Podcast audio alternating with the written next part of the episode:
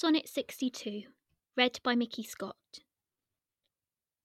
Sin of self love possessive all mine eye, and all my soul, and all my every part.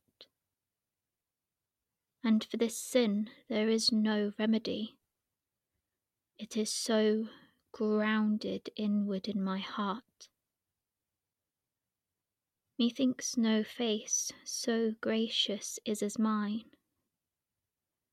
no shape so true, no truth of such account, and for myself mine own worth do define, as I all other and all worths surmount.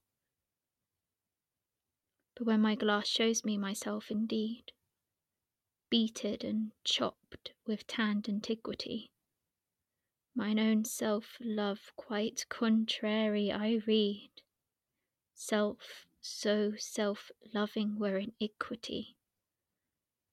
Tis thee, myself, that for myself I praise, painting my age with beauty of thy days.